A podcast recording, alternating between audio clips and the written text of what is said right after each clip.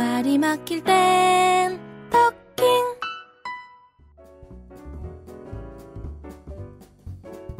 안녕하세요. 토킹 라디오의 신상훈입니다. 여러분은 하루에 몇 번이나 이를 닦으시나요? 아침, 점심, 저녁. 그, 세 번 정도 닦는 게 좋다는 얘기를 들었는데요. 어, 사실은 이를 몇 번 닦느냐가 중요한 게 아니고, 몇 번이나 자주 치과에 가느냐가 더 중요하다고 생각이 되네요. 요즘은 치과에 가서 치석 제거를 하더라도 그 스케일링 말이죠. 그 의료보험에서 혜택이 좀 있죠. 자주 치과 가는 게 중요한데 그래도 왠지 모르게 치과 가는 거는 좀 꺼려지게 돼요. 그, 엥! 이렇게 이 가는 소리에, 아우, 소름 끼치는, 아우, 그 기억만 해도 치과 가기가 싫어져요. 아마 제가 지금 이 얘기를 하는 걸 들으시는 여러분들도 치과에 그 안 좋았던 기억이 떠오르면서 몸에 닭살이 아마 돋으셨을 겁니다. 그래도 나중에 나중에 그 완전히 썩어버리거나 또 잇몸까지 어 문제가 생겨서 치료를 받는 것보다는 일찍 가서 조기에 치료하는 게 훨씬 돈도 조금 들고요. 그 다음에 아픔도 어, 적어집니다. 어, 그리고 여러분 이를 관리 잘하는 방법 또 하나 알려드릴까요? 치과에 자주 가는 것도 중요한데 남의 일에 껴들지 마세요. 그러다가 한 방, 한 방 주먹으로 펑 맞으면요. 어, 옥수수가 털리는 수도 있으니까요. 그리고 또 한 가지 방법이 있어요. 제발, 그, 남의 얘기로, 속된 표현으로 이빨 까지 마세요. 남 얘기 해가지고 좋을 게 없습니다. 자, 토킹 라디오 오늘 화술 코칭 시간인데요. 이 시간은 우리 직장인 여러분의 고민 또 스트레스 사연을 받아서 어, 해결을 해드리는 그런 시간입니다. 물론 제 말이 정답은 아닙니다만 어, 여러분들에게 좋은 정답을 찾아낼 수 있는 어떤 팁은 드릴 수 있지 않을까 아, 그렇게 생각됩니다. 오늘 첫 번째 사연 소개해드리죠. 상사가 칼퇴근을 허락했습니다. 어, 그러면 제가 딱딱 제 시간에 퇴근해도 되는 걸까요? 아유, 이런 고민하는 젊은 직장인들 보면 귀여워, 귀여워. 아, 여러분, 옛날 데이트할 때 생각을 해보세요. 아, 그 첫 번째 데이트할 때. 시계를 보는 경우는요, 아마 두 가지였을 겁니다. 언제 헤어질까? 아니면 언제까지 잡아둘까? 그런데 회사에서 시계를 보는 경우는 딱 한 가지 뿐입니다. 언제 퇴근할까? 어떤 일에 열중할 때는요, 시계 보지 않습니다. 영화가 재미있으면 절대로 시계 보지 않습니다. 음, 극장에서도 그 시계를 들여다볼 때는 두 가지 이유가 있어서 그런 것 같아요. 아, 이거 언제 끝나지? 혹은, 어, 이거 빨리 끝나는 거 아닌가? 어, 더 보고 싶은데, 뭐 이런 두 가지 경우가 있지 않을까요? 어, 그리고 극장에서 그 핸, 스마트폰 보시는 분들, 아, 이런 분들은, 아, 사이코야, 사이코. 어, 짜증 확 밀려오네, 갑자기. 지난번에 영화를 보러 갔는데요. 제 앞줄에 있던 어떤 젊은 여성분이 아, 계속 스마트폰으로 문자 확인을 하는 거예요. 그래서 그냥 뒤통수 한테 갈겨버리려고 그러다가 그랬다가는 제가 경찰서 끌려갈 것 같아서 못했는데 아, 제발 좀 여러분 극장에서 스마트폰 좀 아, 보지 마세요. 좀 끄고 영화에 좀 집중하시기 바랍니다. 어, 음, 회사에서도요. 시계 자꾸 들여다보지 마세요. 상사가 볼 때는요. 이거 언제 퇴근할까 이거 신경 쓰는 직원으로 보이니까요. 절대 좋은 모습은 아닙니다. 어, 만약에 모든 열정과 노력을 쏟아부어서 6시 전에 일을 끝마친다. 그럴 경우에는 뭐 당당히 퇴근하시는 것이 어, 여러분의 권리입니다. 권리. 물론 그렇다고 음, 뭐 너무 당당하게 저 퇴근하겠습니다. 뭐 이렇게 가라는 건 아닙니다. 하지만 이제 모든 직장이 퇴근 시간이 6시다 그러면 이 데드라인을 좀 지키는 문화가 우리나라도 지금 정착됐으면 하는 게 저희 사실은 솔직한 바람입니다. 직장에서의 6시는요, 데드라인입니다. 데드라인. 데드라인을 문자 그대로 해석하자면 dead, 죽음의 라인, 죽음의 선이죠. 그런데 이 데드라인과 그러면 저도 작가 생활을 오래 했기 때문에 아주 귀에 익숙한 얘기면서도 좀 스트레스 받는 단어예요. 데드라인. 뭐 내일까지 원고 보내줘. 그러면 그 데드라인 안 지키면 죽음이거든요. 죽음. 그런데 이 데드라인은요. 사실 죽기 위해서 만든 것이 아니라 살기 위해 만든 겁니다. 그러니까 6시가 넘기기 전에 6시가 되기 전에 일을 끝마치는 게 아, 직장에서 살아남는 방법이겠죠. 6시를 넘겨서 일하는 것은요, 어, 결코 좋지 않습니다. 계속 이런 일이 반복되면요, 엄청난 피로가 쌓여서 여러분의 체력에도 심각한 문제를 초래할지도 모릅니다. 직장 생활은 장기전입니다. 100m 달리기가 아니에요. 마라톤입니다. 마라톤. 그래서 건강을 관리하는 것도 매우 중요한 일입니다. 이제부터 6시를 여러분의 직장 데드라인으로 삼고 거기에 맞춰서 하루의 일과를 아주 깔끔하게 끝내버리는 것이 어, 꼭 필요한 것 같습니다. 어, 그러나 이 퇴근은요, 칼처럼 하면서 근무 시간을 널널하게 보내는 직원들이 좀 있는데요. 사실은 좀 이게 문제겠죠. 예를 들어 볼까요? 출근하자마자 화장실로 직행하는 사람. 아, 직장에 뭐 똥 싸러 왔어요. 어, 뭐 신문 들고 들어가서 그냥 뭐 오랫동안 화장실에 앉아 있는 분들. 결코 좋은 모습은 아닙니다. 아, 대장이 좀 예민해서 그렇다고요. 아유, 그 뭐 가지 말라고 그럴 수도 없고. 하지만 그것도 버릇인 거 아세요? 버릇? 출근하자마자 여러분들이 학교 단, 그 직장에 오자마자 화장실 가시던 분들은요, 생각해 보세요. 고등학교나 대학교 때도 학교 오자마자 화장실에 가던 버릇이 있던 그런 분들일 경우가 많습니다. 음, 이 만약에 화장실 오자마자 그, 아, 직장에 오자마자 화장실로 직행하시는 분들 있죠. 이런 분들은 퇴직금에서 그 똥 싼 시간하고 휴직값을 좀 변제해야 된다고 전 생각을 합니다. 네. 너무 야박하다고요. 여러분들이 나중에 사장 한번 돼보세요. 어. 직접 직원들한테 돈 줘보세요. 출근해서 한 20분, 30분 동안 화장실에 앉아있는 직원이 어떻게 보이는지. 예. 그리고 또 우리나라에서만 있는 고질병이 하나 있는데요. 커피 한잔 합시다. 응? 이러면서 커피 마시러 가가지고는 또 한 시간이야. 응? 이걸 뭐 커피 타임이라고 할 수 있겠지만, 아, 뭐 솔직히 우리가 언제부터 그렇게 커피를 많이 마셨어요. 응? 그리고 또 커피 마시면서 뭐 회사를 위한 어떤 아이디어 회의를 한다든가 좋은 얘기를 하면 또 몰라요. 대부분 커피 마시면서는요 뒷담화를 합니다. 뒷담화. 어. 그러니까 그 커피 타임도 오래 이렇게 시간 잡아먹는 그런 잡담이 되거나 뒷담화가 되면은 절대로 안 됩니다.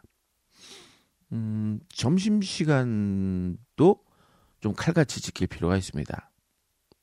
어, 어떤 경우는요, 밥 먹으러 나가가지고, 한 시간 반, 두 시간, 이렇게 시간 때우고 들어오는 분들도 계시는데, 이거 절대로 옳은 태도는 아닙니다. 너무 야박하다고요? 뭐, 세상 물정 모르는 소리라고요? 일도 쉬엄쉬엄 해야 된다고요? 어? 여러분, 요즘 같은 때는요, 꽉 잡지 않으면 잡은 사라집니다.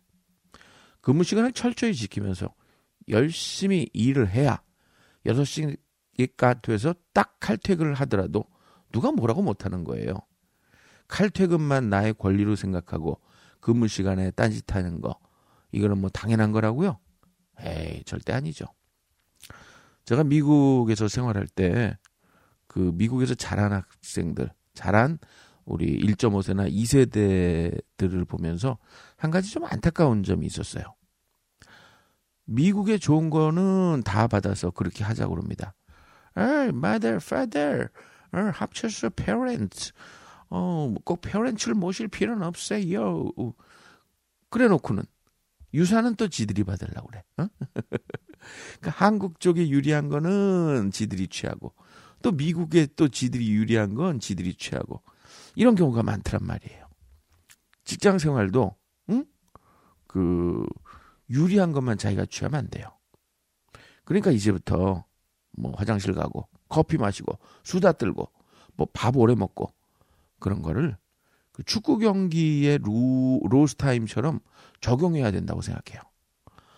그러니까 6시 칼퇴근을 하는 사람은 자기가 봐도 성실하게 일한 사람. 그런 사람은 6시에 칼퇴근하고 자기가 봐도 좀 로스 타임 있는 사람들. 점심 먹고 30분 늦게 왔다. 그러면 30분 더 열심히 일하고 6시 반을 퇴근하는 게 어, 바른 직장인의 태도라고 보여집니다. 다시 한번 강조하지만요. 6시 퇴근 지켜줘야 됩니다. 단 떳떳하게 일한 당신만은 6시에 칼퇴근하셔도 됩니다. 하지만 떳떳하게 일하지 못했다.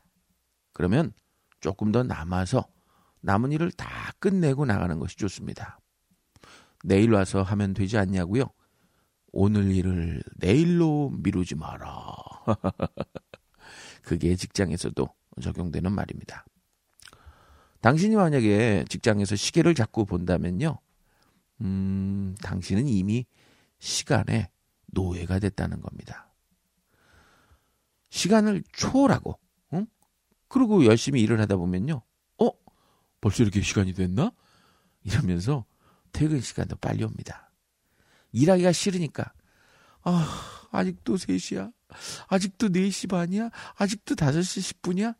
이러면서 퇴근 시간이 안 오는 거예요. 어? 정말 미친 듯이 한번 열심히 일해 보세요. 그러면 그날은, 어? 벌써 퇴근이야?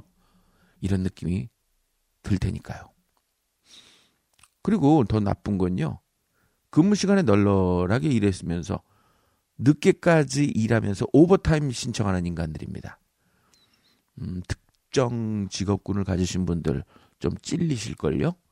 나가서 뭐 신나게 당구 치고 밥 먹고 놀다가 다시 들어와서 띡 하고 오버타임, 어, 이뭐 카드 같은 걸로 긋고 그리고 퇴근하시는 분들. 음, 이젠 좀 제발 그러지 마세요. 그거 다 돈입니다. 돈. 어? 누구 돈 훔치는 거예요. 공모 소매치기나 절도범처럼 남의 주머니에 손을 넣어야 그게 절도가 되는 줄 아세요? 직장에서 몰래 그런 식으로 오버타임 받아가는 것도 그 도둑질이에요, 도둑질. 제가 오늘 한 말이 좀 거슬리는 분들이 있죠. 네. 그런 분들은 영원히, 영원히 사장 소리는 못 들어볼 분들입니다. 그리고 제 말에 어느 정도 끄덕끄덕 하셨던 분들은요. 지금 당장은 회사의 막내일지는 모르지만 언젠가 여러분들은 CEO가 꼭 되실 분들입니다. 제가 미리부터 축하드릴게요. 축하드립니다. 말이 막힐 땐 토킹 말로 세상의 중심이 돼. 두 번째 사연 볼까요? 가족 행사와 회식이 겹쳤습니다. 무엇을 선택해야 될까요? 아, 요즘 참 고민이 많은 사람들이 어떤 똑같은 특징이 있는데요. 그 결정장애라고 그러죠. 선택을 빨리 못 합니다. 음? 선택을 빨리 하면 그만큼 고민도 빨리 사라질 텐데 선택을 빨리 못 하니까 고민도 빨리 사라지지 못하는 거죠. 일반인들은요, 하루 평균, 어, 한 70가지 정도의 문제에 대해 선택을 하고요. CEO들은요, 그것보다 한 두 배로 많은 140가지 정도의 문제에 대해서 선택을 한다고 합니다. 그러니까 그 CEO가 되려면 또 간부 사원이 되려면 선택을 빨리빨리 해야만 아, 되는 거죠. 당신이 선택할 게 별로 없죠? 어, 그렇다면, 그렇다면, 그게 진짜 문제입니다, 문제. 예. 선택할 게 없는 당신. 예. 그러니까 지금 맨날 놀고 있잖아요. 예. 백화점에서 그 사장님들이 양복을 고르는 시간하고요. 일반 직장인들이 양복을 고르는 시간을 비교해 봤습니다. 그랬더니 확실한 차이가 나더라고요. 당연히 사장님들은요, 양복 고르는 시간이 빨랐고, 일반 직장인들은요, 어, 시간이 좀 오래 걸렸습니다. 사장들은 돈이 많으니까 이것저것 마음대로 살 수 있어서 선택이 빠른 거 아니냐고요? 에이, 아닙니다. 오히려 사장들은요, 꼭 필요한 것만 삽니다. 음, 그래서 빨리 선택이 가능한 거죠. 약속도 마찬가지입니다. CEO들은 약속을 아주 신중하게 잡고 그 약속은 빨리 지킵니다. 일반인들은 약속은 빨리 하고 어 그다음에 지키는 거는 아주 천천히 지키는 건 천천히 신중하게 하더라고요. 아, 우리 언제 한번 밥 한번 먹자고. 호호호. 야, 진짜 그 약속 우리가 다 지켰으면 배 터져 죽었다 죽었어. 음. 그 옛날 그 추적자라는 드라마 혹시 기억나세요? 거기에 박근영 씨가 재벌 회장으로 나오는데요. 그때 들었던 그 대사가 전 지금도 기억이 나요. 나는 선택을 빨리 하지. 그리고 나의 선택이 정답이 되도록 노력할 뿐이라네. 참 멋진 드라마의 대사입니다. 다시 한번 어, 여러분도 한번 외워보세요. 선택은 빨리 한다. 그리고 나의 선택이 정답이 되도록 노력을 한다. 하, 참 멋진 말이에요. 자, 그러면 이 고민 갖고 계신 분의 아, 문제에 어떤 선택이 옳은 것인지 한번 우리 같이 머리를 맞대고 어, 정답을 찾아보죠. 공교롭게도 가족 행사하고 회사 회식이 겹쳤습니다. 자, 어딜 가야 될까요? 저 같은 경우는요, 어, 가족 행사와 회식에 뭘 먹는지 메뉴를 볼 것 같아요, 메뉴. 메뉴 보고서 내가 마음에 드는 쪽으로 가는 거죠. 아, 이거야 뭐 자유로운 영혼의 소유자인 저만 가능한 일이고 자 아, 여러분들은 어떻게 선택해야 될까요? 여러분 한번 이 생각해 보세요. 자 짜장 먹을래요? 짬뽕 먹을래요? 이 간단한 선택도 못하는 분들이 많아서 그래서 탄생한 게 바로 짬짜면이죠. 음. A와 B의 그 둘 중에서 선택을 강요당한다. 그러면은 음, 꼭 A와 B 중에서 선택을 해야 될 이유가 있을까요? 음, 그러니까 고민되는 거예요. C라는 대안을 한번 찾아보세요. 예전에 방송에서 그 국회의원 박지원 씨가 이런 질문을 받았습니다. 이해찬 씨와 김한길 씨 중에 누가 더 껄끄럽죠? 그때 박지원 씨의 대답은 네, 둘 다 껄끄럽습니다. 어, 당시 그 사회자도 웃었고요. 어, 그 방송 듣고 있던 저도 웃었고요. 그리고 아마도 이 방송을 이해찬 씨와 김한길 씨가 들었다면 두 분 다 아마 웃었을 겁니다. 이렇게 열린 사고를 해야지만 선택의 폭이 넓어지고 고민이 사라집니다. 가족 행사와 회사 회식 중에서 하나를 포기해야 된다는 생각을 포기하세요. 가족 모임을 말이죠. 그 회사 회식 장소 그리로 옮기는 겁니다. 아니면 뭐 가족 행사를 회사 동료들이 있는 회식 장소로 바꾸든지 뭐. 아, 그게 그건가? 어쨌든 장소가 같다 같거나 옆에 있으면 두 군데 다 참석할 수도 있잖아요. 아, 거리가 있어서 도저히 그건 불가능하다고요. 그러면은 음 아, 좋은 방법이 있어요. 가족과 직장 동료 중에서 누가 더 나를 사랑하는지 그걸 한번 생각해 보세요. 그리고 덜 사랑하는 쪽에 모임에 참가하세요. 왜냐고요? 사랑하는 사람은요. 참석을 못 하더라도 이해하고 용서해 주기 때문입니다. 그래서 가족 행사와 회사 회식이 겹쳤을 때는 당연히 회사 회식으로 달려가십시오. 그게 정답입니다. 네. 토킹 라디오의 이 토킹 화술 시간은요. 음, 아, 화술 코칭 시간은요. 여러분에게 직장 생활을 하면서 어떻게 내가 말을 해야 될지 그런 점을 알려드리는 시간입니다. 혹시 궁금하신 점이 있거나 본인도 이런 고민이 있으신 분들은요. 이메일로 사연 보내주세요. 토킹신 네이버닷컴입니다. T-A-L-K, 토크, 신, 토킹, T-A-L-K, K-I-N-G, S-H-I-N, 네이버닷컴입니다. 어, 그리고 인강 있는 거 아시죠? 예, 토킹신.com으로 오시면요. 여러분 인강도 들으실 수 있습니다. 예, 지금까지 토킹 라디오의 화술 코칭 신상훈이었습니다. 아, 오늘은 광고 하나 더 할게요.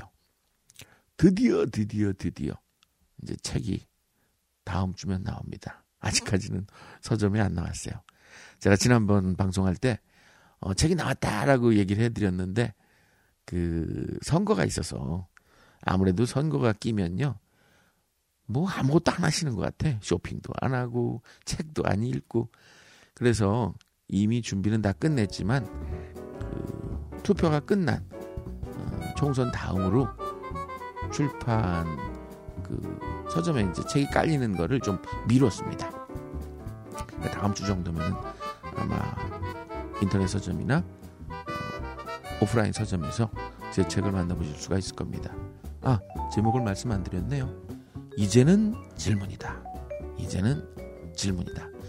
꼭 기억해 주시기 바랍니다. 내일 또 그럼 뵙도록 하겠습니다. 지금까지 신상훈이었습니다.